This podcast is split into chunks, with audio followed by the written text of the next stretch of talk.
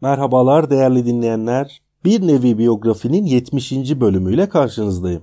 Bölümü kayda aldığım bu 29 Ekim gibi şahane bir günde yayını taçlandırmak adına 70. değil de 100. bölümü yayınlıyor olmayı çok isterdim ama kısmet böyleymiş. Efendim Cumhuriyetimizin 100. yılı kutlu olsun. Cumhuriyetin kurucu değerlerini bizlere miras bırakan büyük önder, gazi lider Mustafa Kemal Atatürk'ü özlemle, minnetle ve saygıyla anıyorum. Sosyal medya hiç olmadığı kadar güzel bugün. Ülkemizin çok büyük bir kesiminin coşkuyla kutladığı bir bayram oldu. Galiba devlet erkanının bugün için aldığı karar da vatandaşın tavrını etkiledi. Ben öyle olduğunu düşünüyorum.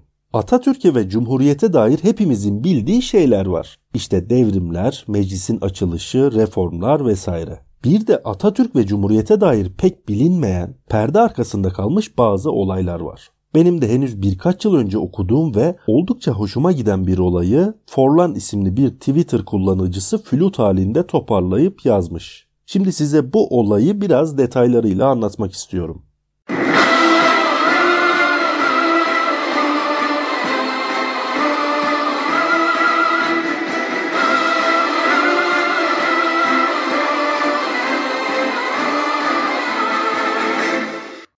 Cumhuriyet kuruldu, üzerinden 2 yıl geçti. Devrim olmuş tabii. Dünyanın bundan haberi yok. Bas bas bağıran televizyon falan da yok. Tüm dünya Osmanlı hasta bir şekilde sürünerek varlığını devam ettiriyor sanıyor. Osmanlı denince de tüm Avrupa'nın kafasında fesli, sarıklı, deveye binen adamlar canlanıyor. Atatürk de bunun böyle olmadığını, Osmanlı'nın yerine gelen çağdaş Türkiye Cumhuriyeti'nin varlığını duyurmak istiyor.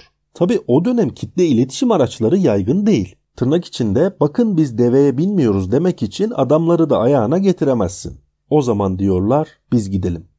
Evet, Haliç'te bakımı 3 ay sürecek ve süslenmiş bir vapur olan Karadeniz vapuruyla tam 86 gün sanatçı, gazeteci, milletvekili, öğretmen, müzisyen ve denizcilerden oluşan toplam 285 kişilik bir ekiple Avrupa'yı geziyorlar. Vapura bir sergi bölümü yapılıyor.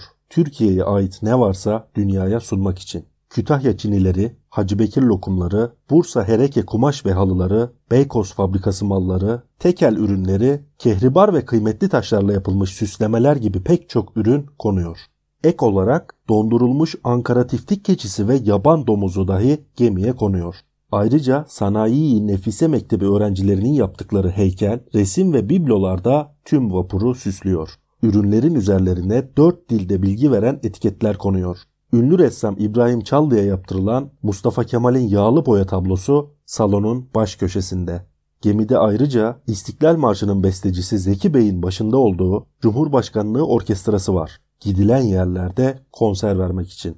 Vapur, Barcelona, Londra, Amsterdam, Hamburg, Stockholm, Helsinki, Leningrad, Danzig, Gdynia, Kopenhag, Marsilya, Cenova, Napoli gibi şehirlere uğruyor ve büyük ilgiyle karşılanıyor.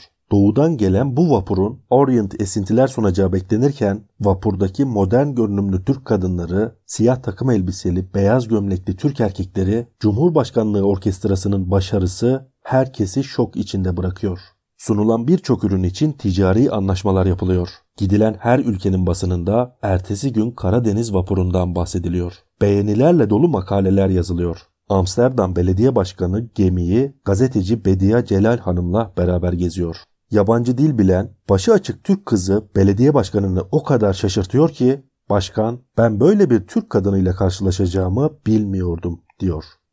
Gemi Stockholm'deyken büyük bir baloya ev sahipliği yapıyor. Misafirler gemiye motorlarla taşınıyor. Şehrin belediye başkanının da katıldığı gecede kadehler Atatürk ve İsveç kralı için kalkıyor. Vakit gece yarısını geçtiğinde dans tüm hızıyla devam edecek. Totalde on binlerce kişinin ziyaretine uğrayan gemi, dünya basınında beklenmedik yankı uyandırıyor. 86 gün süren bu yolculuğun sonunda gemi tekrar Türkiye'ye dönüyor. Cumhuriyet tarihimizin ilk PR çalışması olarak anılan bu olay, yeni Türkiye Cumhuriyeti'ni dosta düşmana tanıtmak için önemli bir adım oluyor.